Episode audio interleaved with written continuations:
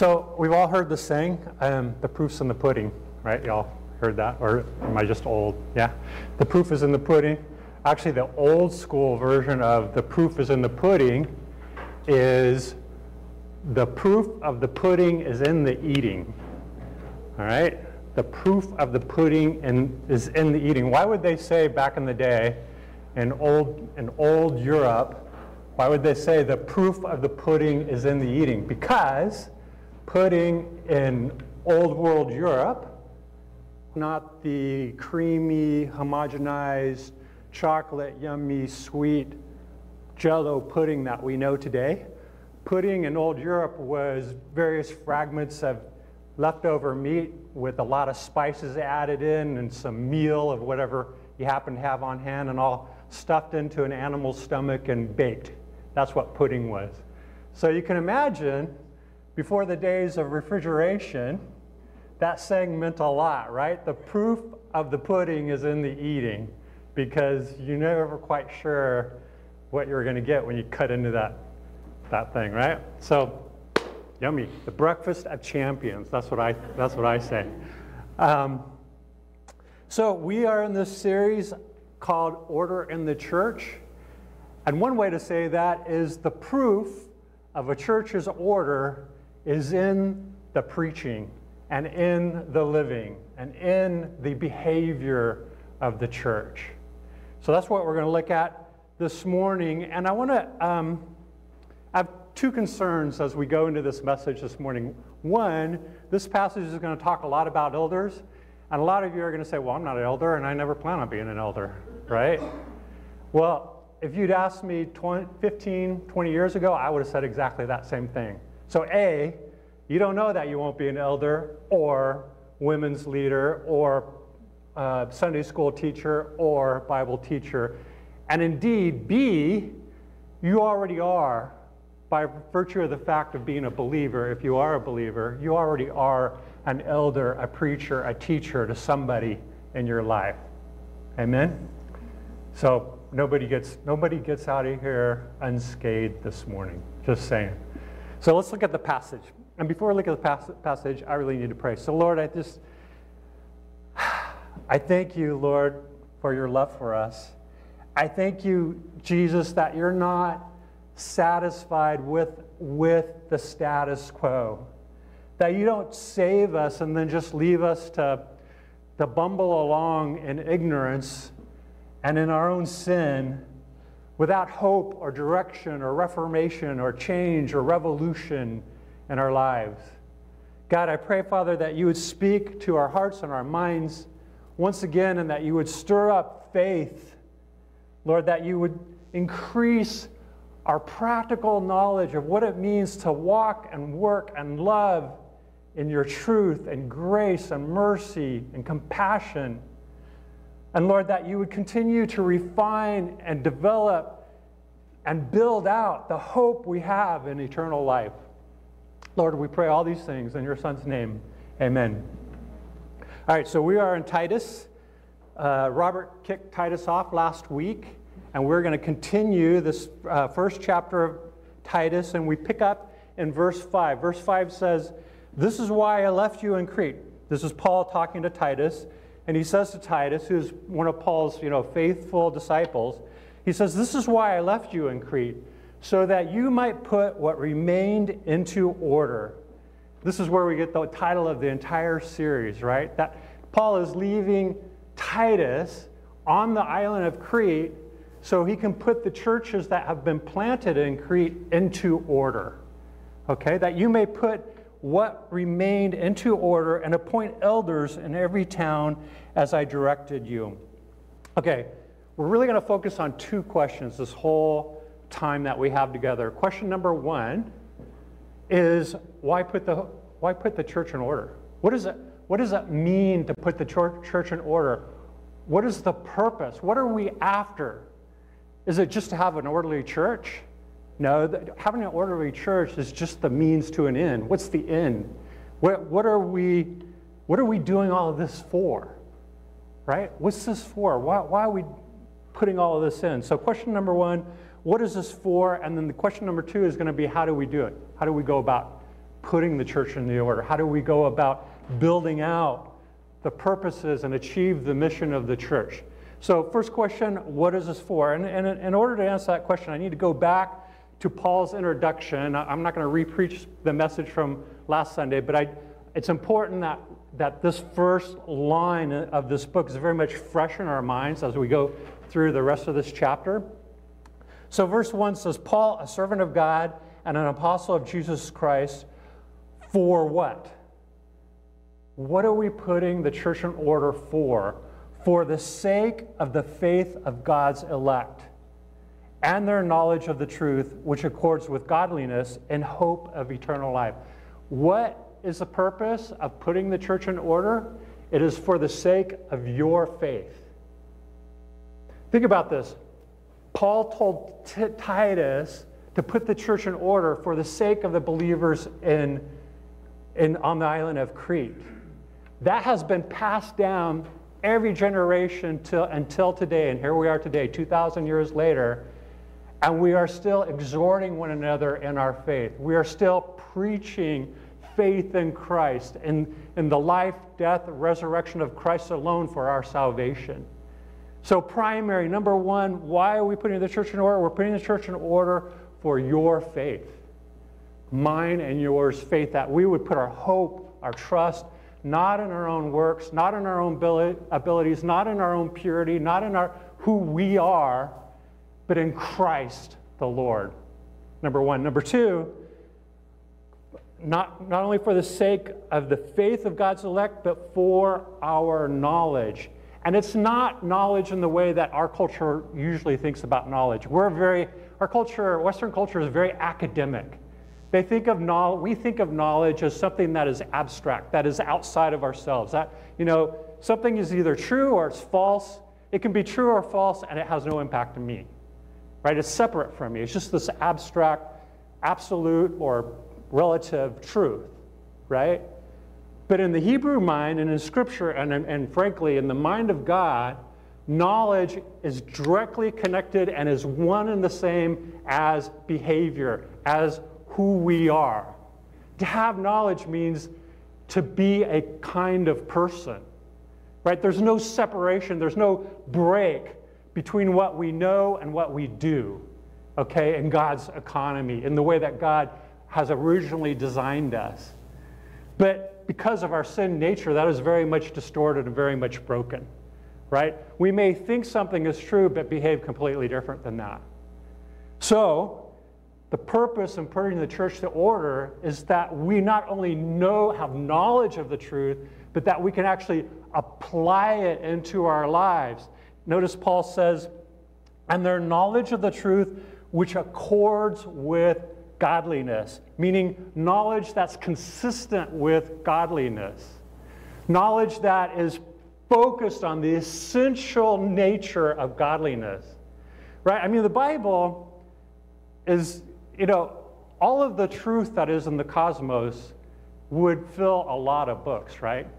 In fact, one of the I think Luke is the one who says, look, if I wrote down everything Jesus said and did, the world couldn't contain all the books. Right? So it's not about, you know, everything, every bit of knowledge in all the universe. It's about the essential knowledge, the essential knowledge. Paul's saying the, their knowledge of the truth which accords with godliness, the knowledge that is about understanding the love of God and how we are to love our neighbor right? That is the essential knowledge, the essential truth. That is the focus of Scripture. Loving the Lord your God with all your heart, all your mind, all your strength, right? And another one that sits right beside it is to love your neighbor as yourself. Jesus says, Upon these two commandments hang all the law and the prophets, right? That is the essential truth. And to know it means to know it beyond just intellectual ascension and say, yeah, yeah, that's true. We need to love God and we need to love our neighbor. But to be that, to actually show up in your neighborhood and, and be different than all your neighbors in the way that you express your love for them. Right? You are an elder to at least five families, right? The family to your right, the family to your left, the family across the street, and the two families on maybe on either side of, the, of that across the street neighbor, depending on where you live. If an apartment, you might, might be six families, one above, one below, you know, who knows? Three dimensional preacher, uh, elder. So you are that. And Paul's saying, for the sake of your faith and for the sake of your knowledge, your practical, worked out, living out loud knowledge of the love of God. Okay? And thirdly, knowledge of truth, which accords with godliness in hope of eternal life. Notice right after that says, which God, who never lies, promised before the ages began. We talked about this in the men's group yesterday. It's interesting. Paul says, in hope of eternal life, and then says, which God has promised, and God never lies. Often, again, in our culture, when we think about hope, it's not a biblical kind of hope. It's a hope that says, well, I hope so. I wish it were true. It might be true. I'm, I'm hoping that it's true. That's our culture, that's the way we tend to use the word hope. But the way Scripture uses the term hope is it's a confident assurance, it's a confidence, it's a, it's a rock solid, you know what? I know this. This is true. Is there something in your life that you know is going to happen and you just you orientate your whole life on the, around this reality. This is going to happen. You know the sun is going to rise tomorrow. By the way, the Lord might return and may not. But you know the sun is going to rise tomorrow, and you arrange today based on that reality, do you not? You arrange today based on the fact that you're going to, you know, get into that crazy commute tomorrow morning, go to work, or whatever, wherever it is that you go to work right? You know that's a reality and you're prepared for that. Even if you're like, I'm not even going to think about it, that's another way of preparing for it, right? You know it. And that's how Paul means this when he says, um, in hope of eternal life. Do you know that God chose you before the foundations of the world to live forever in his new heavens and new earth and to dwell with him forever? Is that, is that a, a place of confidence in your life? The answer is yeah, sometimes. Sometimes not. Sometimes I forget. Sometimes I'm not thinking about it. Sometimes I just really wonder, Lord, help me. I believe, Lord, help me in my unbelief, right? Which is why we need to be part of a well ordered church where, where God, through His Word and through this crazy thing called preaching, continues to stir up in us a faith and a confidence that we might know we were born to have eternal life in Him, in the new heavens, new earth. So, what is the purpose? Why do we have a well ordered church? What is it there for? For the sake of our faith, for the sake of our working knowledge of the love of God, and for the sake of our confidence, our hope, and our, and our eternal life. How do we do this? How do we have a well ordered or church? Let's go, verse 6. Actually, back to verse 5. This is why I left you in Crete, so that you might put what remained into order. And here's the first thing you do to, to put a church into order appoint elders in every town as I have directed you. All right, does an organization not reflect its leadership? Absolutely, it does. Leadership is so important. So, first thing Paul is telling to Timothy look, we need to put these churches in order. And agenda number one is to find elders, find leaders, right? And not just any leader, but a certain kind of leader. And let's look at what kind of leader that is. Verse 6. If anyone is above reproach, the husband of one wife, and his children are believers, and not open to the charges of debauchery or insubordination. All right, so, uh, well, I'm going to continue. I'm going to read all the way through the list. For an overseer, as God's steward, must be above reproach he must not be arrogant or quick tempered or drunkard or violent or greedy for gain, but hospitable, a lover of good, self controlled, upright, holy, and disciplined. Okay, a lot here. And honestly, I, it's a strange thing to preach this as an elder, right? I, I, think Robert felt the same thing when he was preaching this because it's like, well, what kind of arrogance does it take to talk about, you know, being um, above reproach? You know, I, I'm husband of one wife. I'm confidently, I'm husband of one wife. Uh, and his children are believers. You know, that's all about raising your children in, the love and discipline of the Lord. What they do as an adults, you know, that's that's their responsibility. So I want to encourage uh, us Christian parents, you know, look, You don't have ultimate control over your kids. You do the best you can. You raise them in the love and the discipline of the Lord, and then you give them to, the, to Christ, and, and they have to make their choices, and they have God's own calling in their life.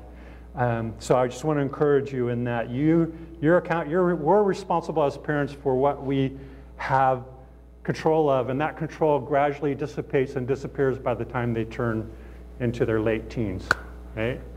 And by the way, that's healthy parenting, right? Healthy parenting is recognizing that that young guy or young gal has to become an independent adult before they're ready to become an inter- interdependent husband or wife.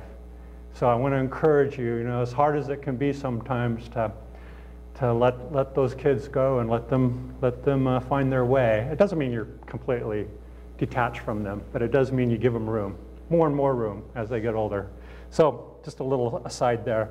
Here's the main point that I want to make out of this list. And we've kind of gone through a very similar list in Timothy, so I'm not going to break this down in detail.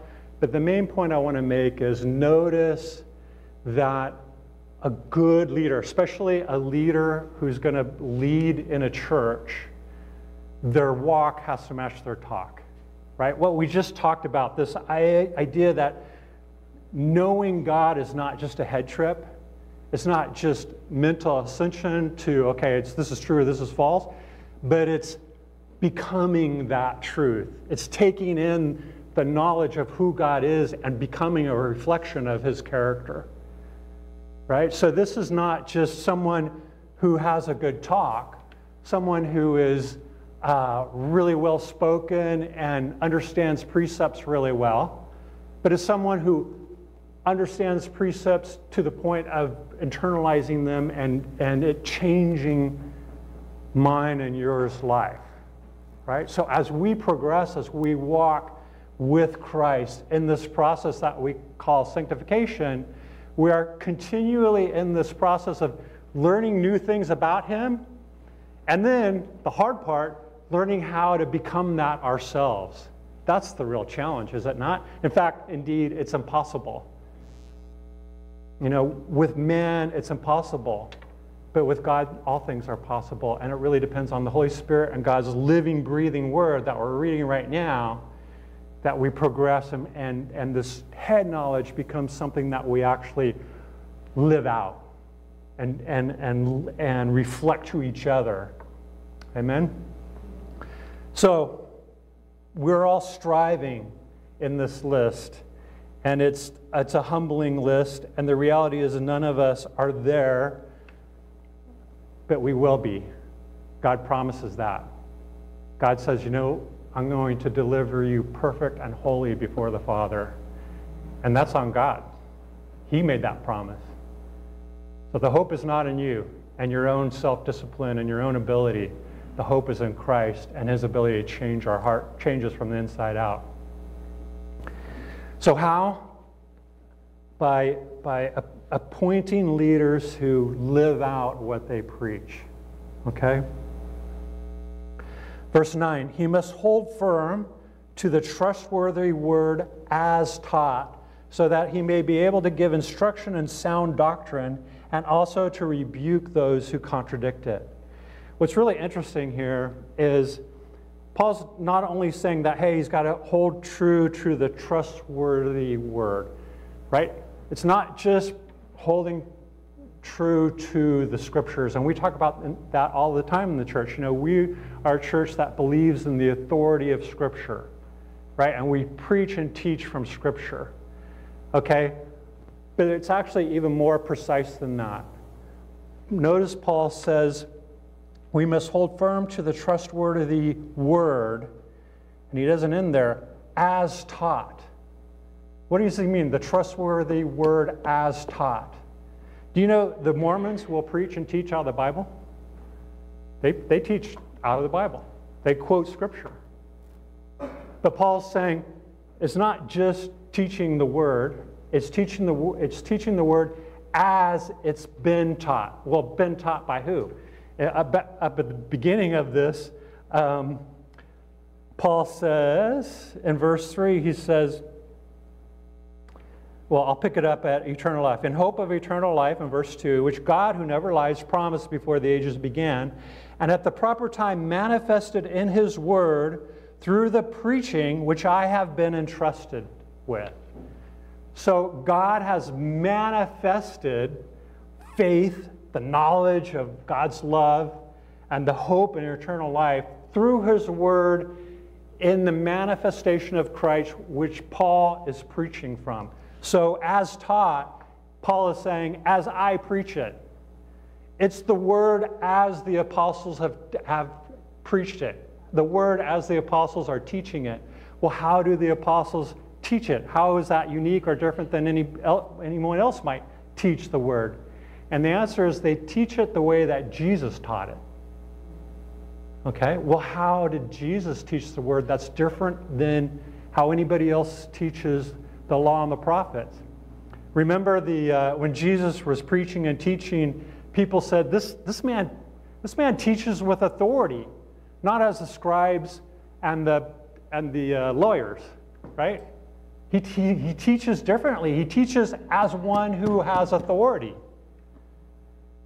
John, the, the evangelist John, in his gospel, he begins the gospel by saying, The Word, in the beginning was the Word, and the Word was God, the Word was with God. And then he later he says, and the Word became flesh and dwelt among us. Jesus is the Word. Jesus is the embodiment of Scripture in the flesh. So, how do we teach Scripture? We teach it the way the Word taught it. the Word who became flesh taught it. So, therefore, an example Jesus says, I haven't come to abolish the law, I've come to fulfill the law. So, how does te- Jesus teach the law? He teaches the law by living a perfect life, by explaining the law and the prophets to us, and then fulfilling that law by going to the cross, becoming the sacrificial lamb, dying and resurrecting into life, and then returning and ushering into the new heavens and new earth in the future. That's how Jesus preaches the word. He preaches the word by being it, He is the word. Amen? So when we teach and preach the word, we are preaching and teaching the word the way Jesus taught it. That is our goal as Christian preachers and teachers. And by the way, that is your goal as a Christian preacher and teacher with your family, with your neighbors, with your coworkers. Right? You teach it the way Jesus taught it, which is, hey, I am Jesus, I am the embodiment of the word. I am the resurrection. I am the way, the truth, and the life. That's how we preach the word. And this is what Paul is saying. Look, you need to have men who are going to preach, who, who are faithful to God's word, and they preach it as it's been preached by the apostles, who preach it the way Jesus preached it. Amen? Makes sense? Um, so, he must hold firm to the trustworthy word as taught, so that he may be able to give instruction in sound doctrine and also to rebuke those who contradict it. We have two jobs. One is to teach and preach as Jesus did, and also to correct and rebuke false teaching, unchrist-like teaching, even unchrist-like teaching of the Word. It brings a whole other dimension to it, does it not? So how? Through the credible teaching and preaching of elders who hold firm to the trustworthy word as taught by the disciples. That's how we achieve this goal of, of increasing faith, increasing our knowledge of God's love, increasing our hope and confidence in eternal life. Let's continue in verse 9 again. Um, and I'll, I'll just, I'm going to just paraphrase the last section by saying the other way that we achieve this goal is through the discipline and correction of those who are not credible teachers and preachers. Okay, so let's look at it. Just said, uh, uh, so that he may be able to give instruction in sound doctrine and also to rebuke those who contradict it. For there are many who are insubordinate Notice how that play, how that contrasts how Paul's been talking about himself. Remember, Robert preached last Sunday. Paul talked about how he is a slave to the gospel, a slave to Christ. The, the opposite of that is for there are many who are insubordinate, empty talkers and deceivers, especially those of the circumcision party. So, one of the ways that you can really see a false teacher or someone who is really not about, you know, our faith, not about our confidence in the Lord, is someone who likes to just go on and on about whatever their particular hobby, theological hobby horse is, and it's very head. It's very head knowledge, and it has no application, no, no sense of redemption, nothing that you can take home with, and, and no meat in it. It's just cotton candy, it's just air, right? And not only that, you don't see any evidence in their life of it having any impact, right? And that's the real test. I mean, you can fake a lot of things, but it's hard to fake. Um, it's very hard to fake if we go back up to that list. It's, it's hard to fake not being arrogant or quick tempered or drunkard or violent or greedy for gain, but hospitable, a lover of good, self controlled, upright, holy, and disciplined. How, how long can you get away with trying to fake that? You can't. And so sooner or later, someone who's just full of themselves, it shows up. And we need to, we need to move on. We need to correct and discipline it. We need to challenge it. We need to push back on it. But, and we need to not let it become a focus or a, or a uh, or we can't let that suck the air out of the room in terms of what we occupy ourselves with. Right?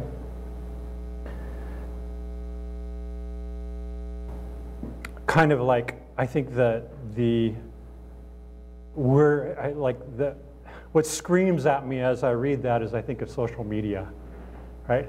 Is social media not just completely composed of empty talkers and deceivers, especially those of circumcision? By the way, what does he mean by those of the circumcision party? He means uh, Jewish people who are in the church in Crete, who are still hanging on to the, um, the traditions and the ceremonial aspects of the law, one of which is circumcision, right? So, yeah, you are saved by faith, but you're really not kind of right with the Lord until you've been circumcised. So, any of you men who you know haven't been circumcised when you were born in the hospital, There'll be a room set up in the back there. You're going to need to call your boss and tell him, you know, you're going to be laid up for a few days. And then you'll be right with the Lord. I mean, that's literally what what's happening in these churches in Crete. Okay? Some of you are like, well, that's way too much information for me, John. Um, but the point there is Jesus plus something external uh, religion, uh, salvation through works yeah, Jesus is fine, but do you drink? Do you, you know, do you, uh, do you go to church on this particular day every day? Do you go to church twice a week? You know, do you, you know, all the external things. Yeah, Jesus is great, but, you know, what's the external thing? On the other hand, we just got done going through a whole list of external behaviors, right? So here's, a, here's the best way to think about works.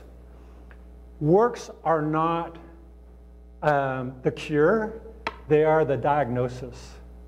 They're the fruit. They are not the cause, they are the fruit. So we look at works as a way to diagnose where we're at. We don't look at works as a means to cure. Okay? Does that make sense? So let's just grab one of these things from Paul's list. So, quick tempered. Okay, that's the one I just landed on. Quick tempered. It's not, well, because you're quick tempered, you're, you're less than in God's kingdom, and that maybe your, even your salvation is suspect. And if, and if you fix that and become well tempered, then you'll attain salvation. That's not the gospel. The gospel is Jesus died for your quick, quick temperedness, and he's covered that with his, his own blood and now, because you are new in Him and you have His Holy Spirit and you are anticipating a new heavens and a new earth and you know you're going to live there, you're like, why am I getting so mad? Why, why, do, why does this matter and mean so much to me? Lord, what is in my heart that it means so much to me that, it go, that I get my way, that I have what I want? Because I put my hope and faith in myself. And if I don't get what I want, then I'm doomed. But I realize, Jesus, my hope and faith is in you. And you'll give me what I need. Therefore, you know what? It doesn't really matter that much, does it? It matters, but not that much. Right? That's the gospel. That's how works play out. Works are the fruit and the, and the diagnostic. They're not the means, they're not the cure. The cure is Christ. For there are many who are insubordinate, empty talkers, and deceivers, especially those of the circumcision party. They must be silenced since they are upsetting whole families by teaching for shameful gain what they ought not to teach. Another hallmark of a false teacher is what are they in it for? Are they in it for their own power, their own prestige, or are they in it for the money? We're certainly not in it for the money around here, I just got to say. You know, I mean, stipends are cool, but, you know, no, we're not going to live off of them. but we could be in it for our own sense of self-esteem, our own sense of power, our own sense of like, you know, value. What are we in it for? And Paul's saying, look, you know what? I'll tell you what I'm in it for. I'm in it for Christ. I'm a slave of Christ. I've given everything. All my stock is on one stock, and that's Christ. Right? What are we in, in it for? And if they're not in it for Christ, especially in leadership in the church, and we got to shut that down. We need to confront it. Verse 12, one of the Cretans, this is this is a fun passage. One of the Cretans, a prophet of their own, says, Cretans are always liars, evil beasts, lazy gluttons. And then Paul says, the most politically correct statement in all of Scripture this testimony is true. I'm like, thanks, Paul. Okay. Um, so, but here, the truth is this. I mean, we're very careful in our political, politically correct culture, and, and for good reason, I believe, to not sort of paint with a broad brush and say all Cretans are liars, lazy, sluggards, right? We're very careful about that. But you know what? If the shoe fits, you wear it. If it's true, it's true. And there are things in culture that are not in alignment with God culturally, every culture has things that reflect some of the glory of God, and they have things that are just reflect the nature of Satan and this world. Okay? And we have to call a spade a spade, and that's what Paul's doing, unashamedly saying, yeah, their own their own guy says that they're always liars, evil beasts, and lazy gluttons, and I agree, they are. As a culture, culturally, they are that. In fact, culturally, they esteemed this deception. If you were really good at deception, you were, you know, that was, you were higher, you were higher on the ladder.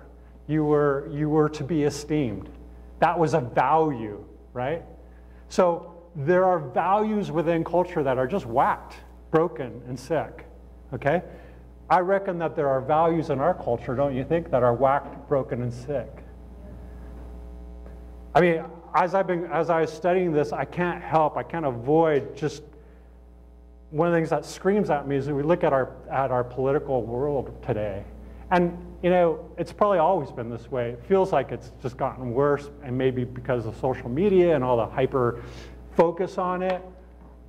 But how many politicians, how many politicians could you pass this test that Paul's given us right here?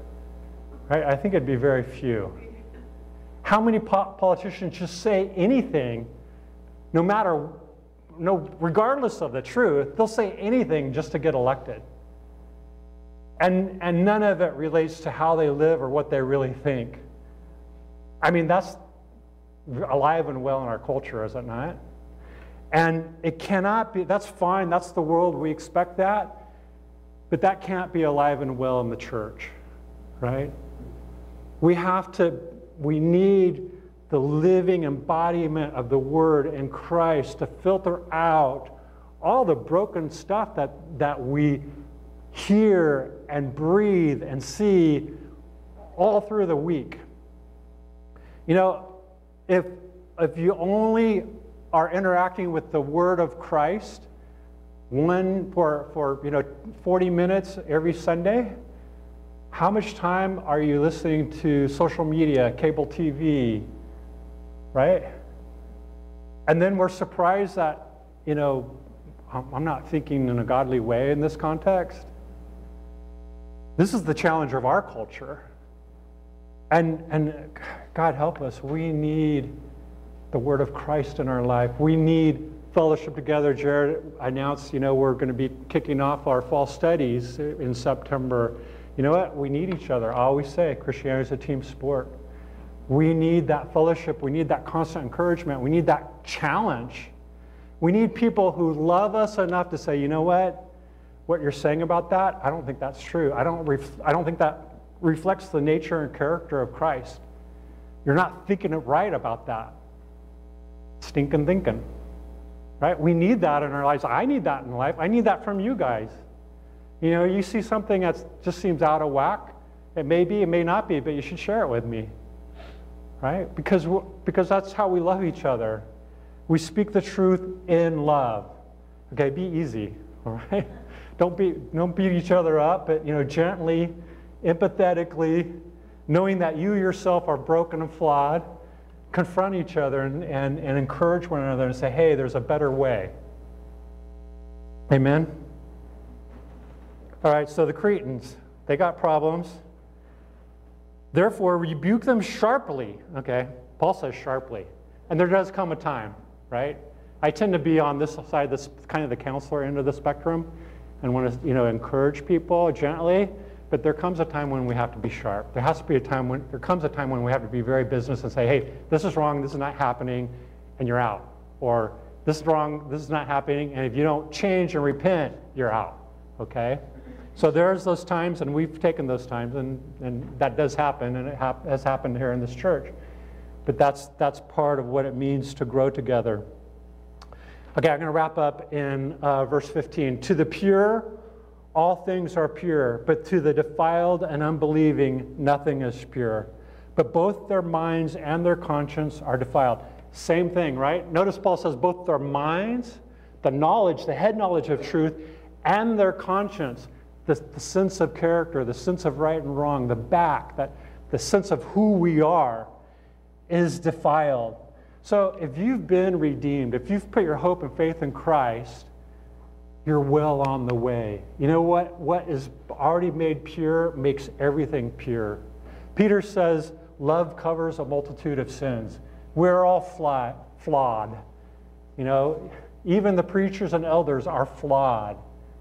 And yet we are being purified and are made pure in Christ, right? And we come at that with all humility, trusting in Him for our purity. Verse 16, they profess to know God but they deny him by their works. Okay, there it is. The works show and demonstrate the fact that they really don't believe what they're saying. They are detestable, disobedient, unfit for any good work. The proof is in the pudding, right? Both for leaders and both for you as a believer, disciple of Christ. The proof is in the pudding. And when the pudding smells bad and doesn't taste right, don't shut down. Don't run away from that. Don't like just stuff it back in there and hope that nobody no- notices. When you smell something rotten in the pudding, that's when you confess it to the Lord. That's when you go to Scripture. That's when you call your buddy who you trust and respect and say, hey, there's something that doesn't smell right in my life, and I need prayer, I need support, I need encouragement. I might even need discipline. Right? That is the mark of a true Christian. A true Christian is not someone who has all their ducks in the row every day, every moment. A true Christian is the one who says, Lord, my life is yours. And as you point out the failures and flaws and the defects and the things that are rotten in my heart, I'm going to confess them. I'm going to, I'm going to seek prayer and support, encouragement, counseling, whatever, for you to cleanse that out and make it right. Turn it into a nice, creamy, yummy, sweet tasting pudding which we all will be at the return of Christ. Will we be made like him? Because we will see him as he is. And that's God's promise. Amen? Let's pray. Lord God, thank you that you have set us all on this journey, not just elders, not just teachers, but all of us. You have set us on a journey of being made pure, not just so that we can call ourselves pure, but that we can walk in and express the, all the beauty and glory and fullness of your great love.